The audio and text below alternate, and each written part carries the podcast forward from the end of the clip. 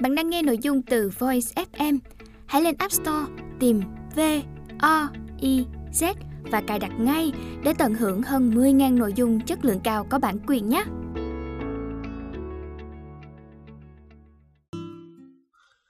Bạn đang nghe sách nói tại Voice. Mời các bạn lắng nghe quyển sách Việt Nam Sử Lược, Tác giả Trần Trọng Kim, Giọng đọc Kẻ trộm hương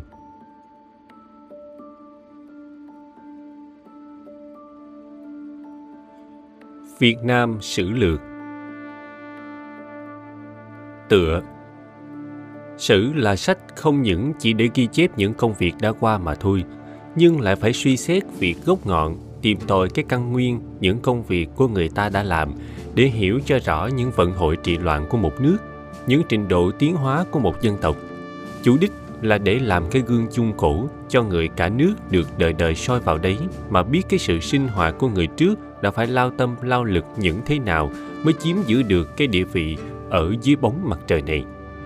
Người trong nước có thông hiểu những sự tích nước mình mới có lòng yêu nước, yêu nhà, mới biết cố gắng học hành, hết sức làm lụng để vun đắp thêm vào cái nền xã hội của tiên tổ đã xây dựng nên mà để lại cho mình bởi những lẽ ấy cho nên phạm dân tộc nào đã có đủ cơ quan và thể lệ làm cho một nước độc lập thì cũng có sử cả nước Việt ta khởi đầu có sử từ thời nhà Trần vào khoảng thế kỷ thứ 13 từ đó trở đi nhà nào lên làm vua cũng trọng sự làm sử. Nhưng cái lối làm sử của ta theo lối biên niên của Tào, nghĩa là năm nào tháng nào có chuyện gì quan trọng thì nhà làm sử chép vào sách mà chép một cách rất vắn tắt cốt để ghi lấy chuyện ấy mà thôi chứ không giải thích cái gốc ngọn và sự liên can việc ấy với việc khác là thế nào.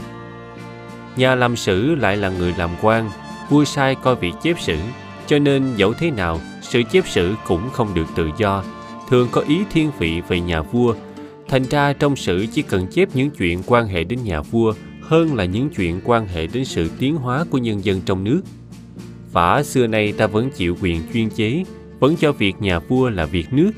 Cả nước chỉ cốt ở một họ làm vua, cho nên nhà làm sử cứ theo cái chủ nghĩa ấy mà chép sử. Thành ra sử đời nào cũng chỉ nói chuyện những vua đời ấy mà thôi.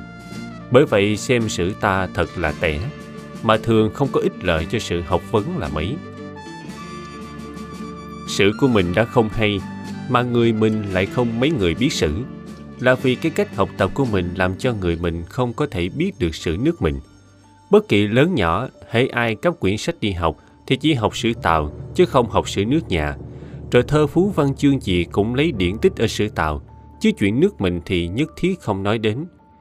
Người mình có ý lấy chuyện nước nhà làm nhỏ mọn không cần phải biết làm gì. Ấy cũng là vì xưa nay mình không có quốc văn, chung thân chỉ đi mượn tiếng người, chữ người mà học, Việc gì cũng bị người ta cảm hóa, chứ tự mình thì không có cái gì là cái đặc sắc. Thành ra thật rõ như câu phương ngôn, việc nhà thì nhát, việc chú bác thì siêng. Cái sự học vấn của mình như thế, cái cảm tình của người trong nước như thế, bảo rằng lòng vì dân vì nước mở mang ra làm sao được. Nhưng dẫu thế nào mặt lòng, nước ta đã có sự ta, thì cũng có thể bởi đó mà biết được những sự đã qua ở nước ta, và có thể bởi đó mà khảo cứu được nhiều việc quan hệ đến vận mệnh nước mình từ xưa đến nay xoay vận ra làm sao. Hiềm vì sử nước ta thì làm bằng chữ nho cả, mà chữ nho thì từ rầy trở đi, chắc rồi, mỗi ngày một kém đi. Hiện tại số người học được chữ nho còn nhiều, mà trong nước còn không có mấy người biết được chuyện nước nhà. Huống chi mai sau này chữ nho bỏ không học nữa, thì sự khảo cứu về những việc quan hệ đến lịch sử nước mình sẽ khó biết bao nhiêu. Nay nhân sự học ở nước ta đã thay đổi, chữ quốc ngữ đã phổ thông cả trong nước. Chi bằng ta lấy tiếng nước nhà mà kể chuyện nước nhà, ta soạn ra bộ Việt Nam sử lược, xếp đặt theo thứ tự, chia ra từng thời đại, đặt thành chương thành mục rõ ràng, để ai ai cũng có thể xem được sử, ai ai cũng có thể hiểu được chuyện, khiến cho sự học sử của người mình được tiện lợi hơn. Bộ Việt Nam sử lược này, soạn giả chia ra làm năm thời đại. Thời đại thứ nhất là thượng cổ thời đại, kể từ họ Hồng Bàng cho đến đời nhà Triệu. Trong thời đại ấy, từ chương thứ ba bàn về xã hội nước tạo trước đời nhà Tần, phần nhiều là những chuyện hoang đường, huyền hoặc cả. Những nhà chép sử đời trước cũng theo tục truyền mà chép lại, chứ không có di tích gì mà khảo cứu cho đích xác.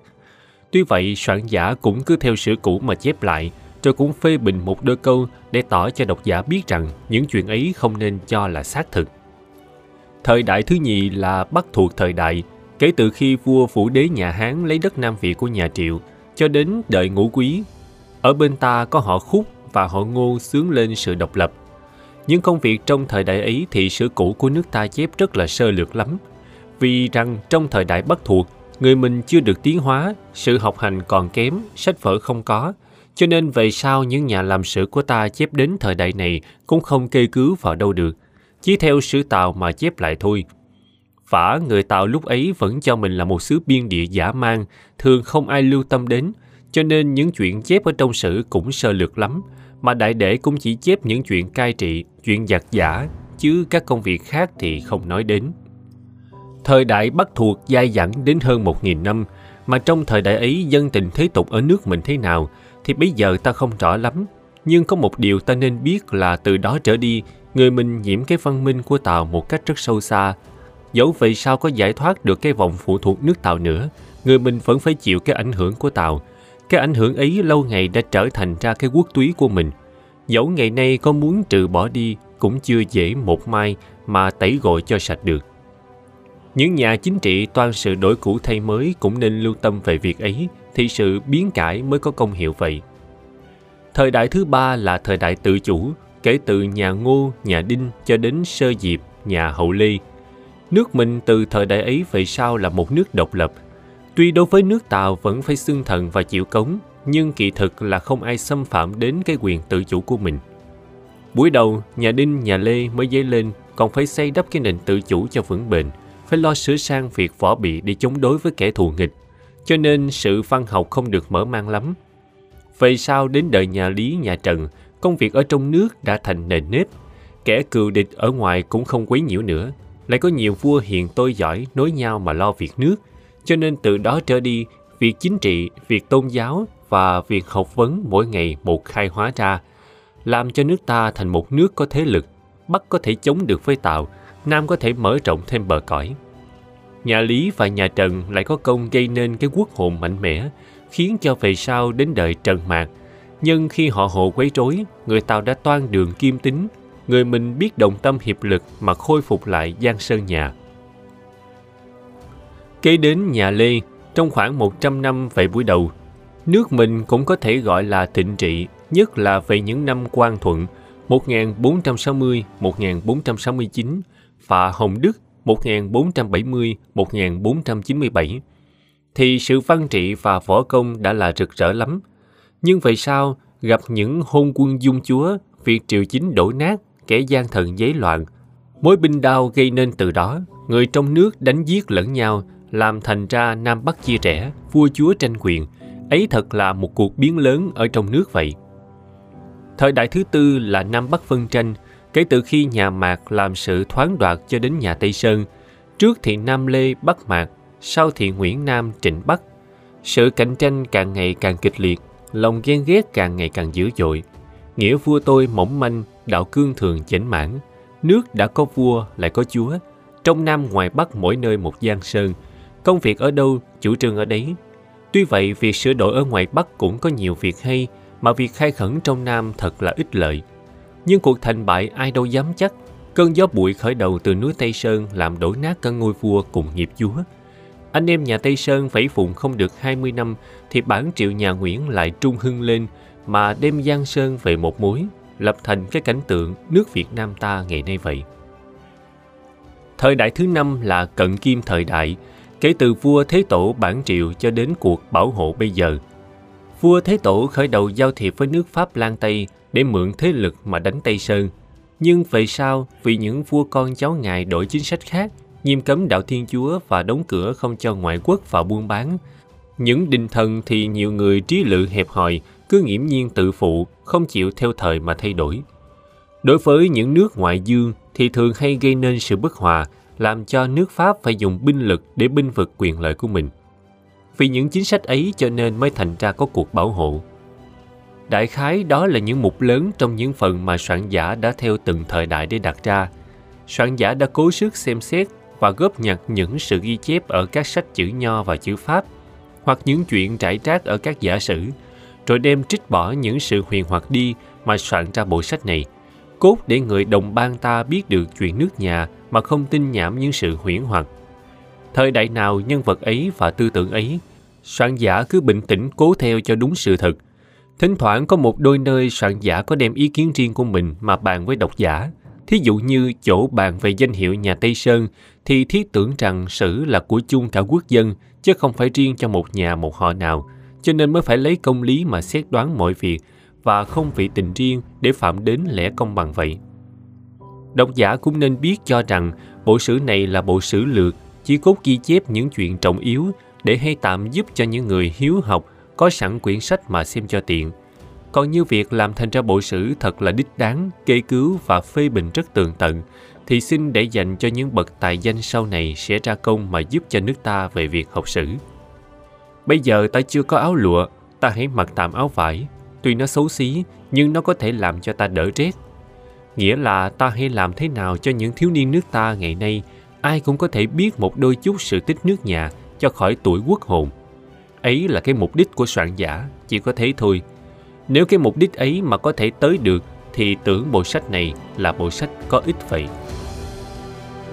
Trần Trọng Kim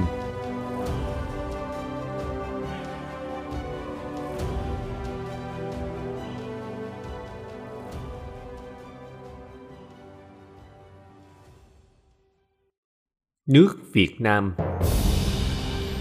một Quốc hiệu Nước Việt Nam ta về đời Hồng Bàng 2897 đến 258 trước Tây Lịch gọi là Văn Lang, đời Thục An Dương Vương 257 đến 207 trước Tây Lịch thì gọi là Âu Lạc. Đến nhà Tần 246 đến 206 trước Tây Lịch, lược định phía Nam thì đặt làm tượng quận. Sau nhà Hán 202 trước Tây Lịch đến 220 sau Tây Lịch, dứt nhà Triệu, chia đất tượng quận ra làm ba quận là Giao Chỉ, Cửu Chân và Nhật Nam. Đến cuối đời nhà Đông Hán, vua Hiến Đế đổi Giao Chỉ làm Giao Châu, nhà Đường lại đặt là An Nam Đô Hộ Phủ. Từ khi nhà Đinh 968 đến 980 dẹp xong loạn thập nhị sứ quân, lập nên một nước tự chủ, đổi quốc hiệu là Đại Cồ Việt. Vua Lý Thánh Tông đổi là Đại Việt Đến đời vua Anh Tông, nhà Tống bên Tàu mới công nhận là An Nam Quốc. Đến đời vua Gia Long, thống nhất được cả Nam Bắc năm 1802. Lấy lẽ rằng Nam là An Nam, Việt là Việt Thường mới đặt quốc hiệu là Việt Nam. Vua Minh Mệnh lại cải làm Đại Nam. Quốc hiệu này nước ta thay đổi đã nhiều lần.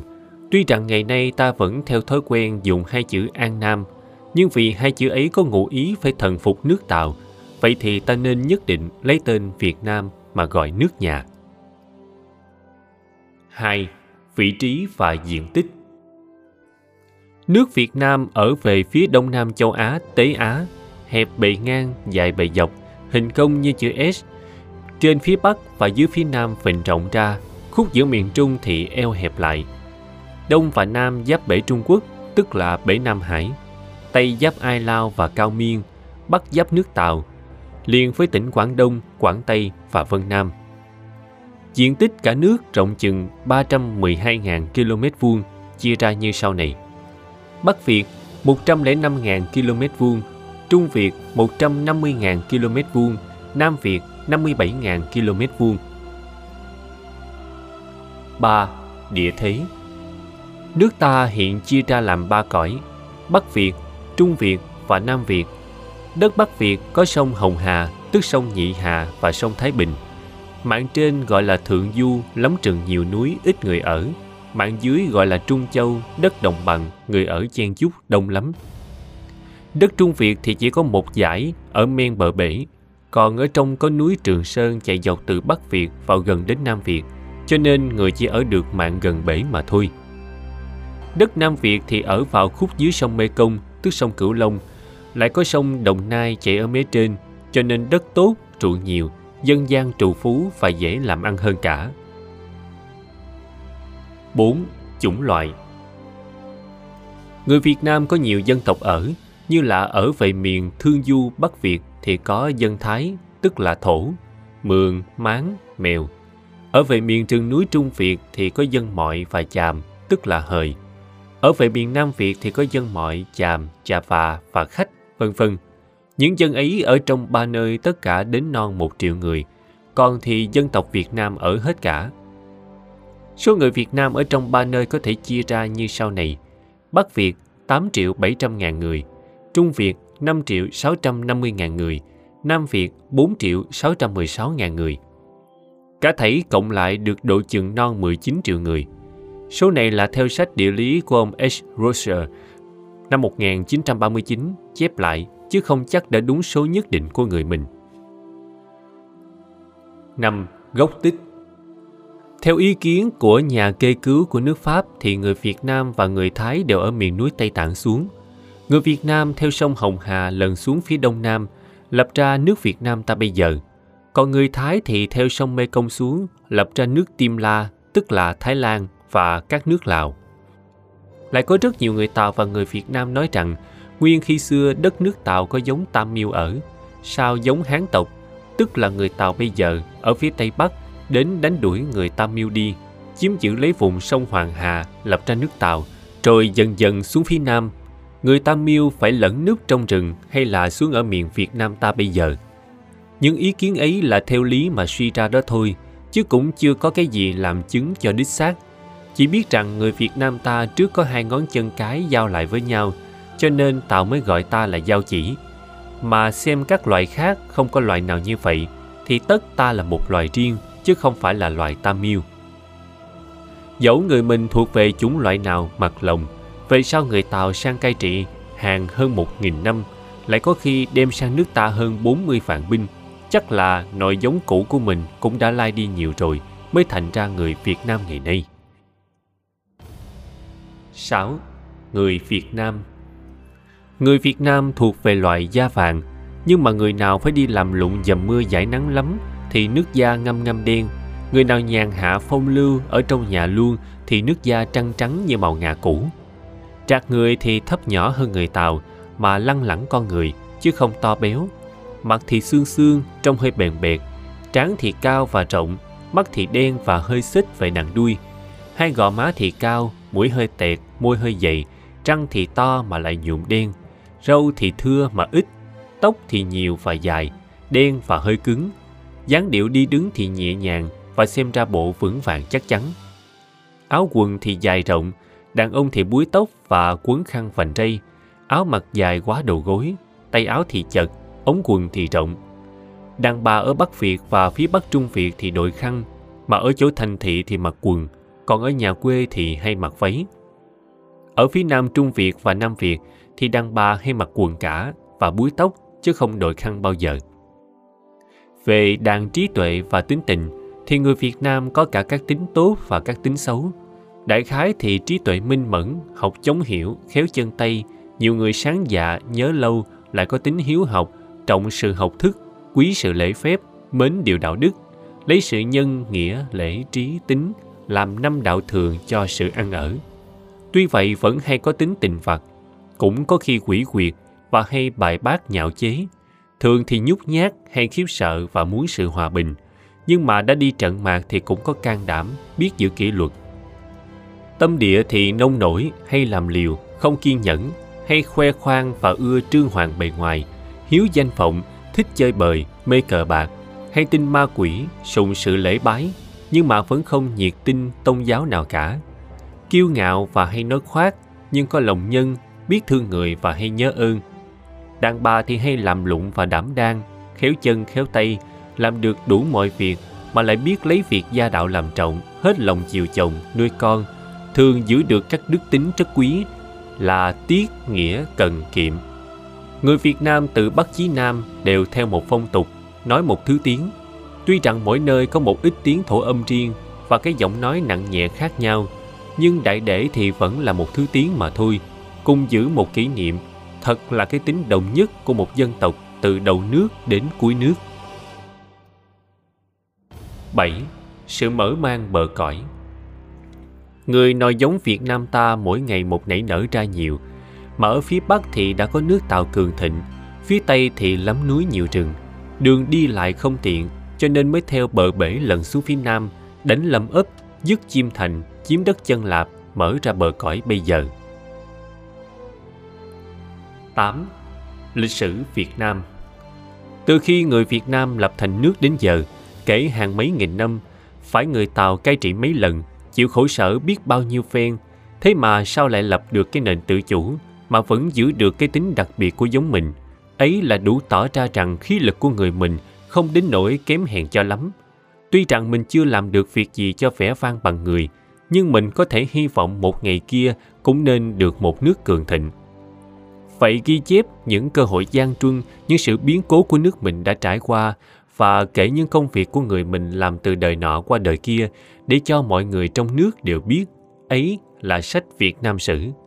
Nay ta nên theo từng thời đại mà chia sách Việt Nam Sử ra năm phần để cho tiện sự kê cứu. Phần 1. Thượng cổ thời đại Phần 2 bắt thuộc thời đại Phần 3.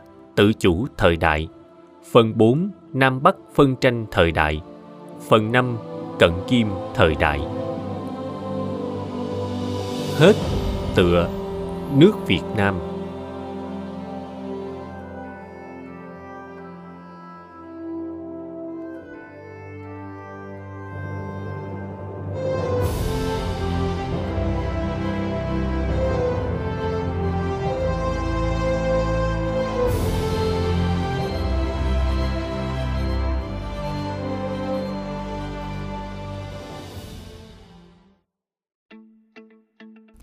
Bạn đang nghe nội dung từ Voice FM.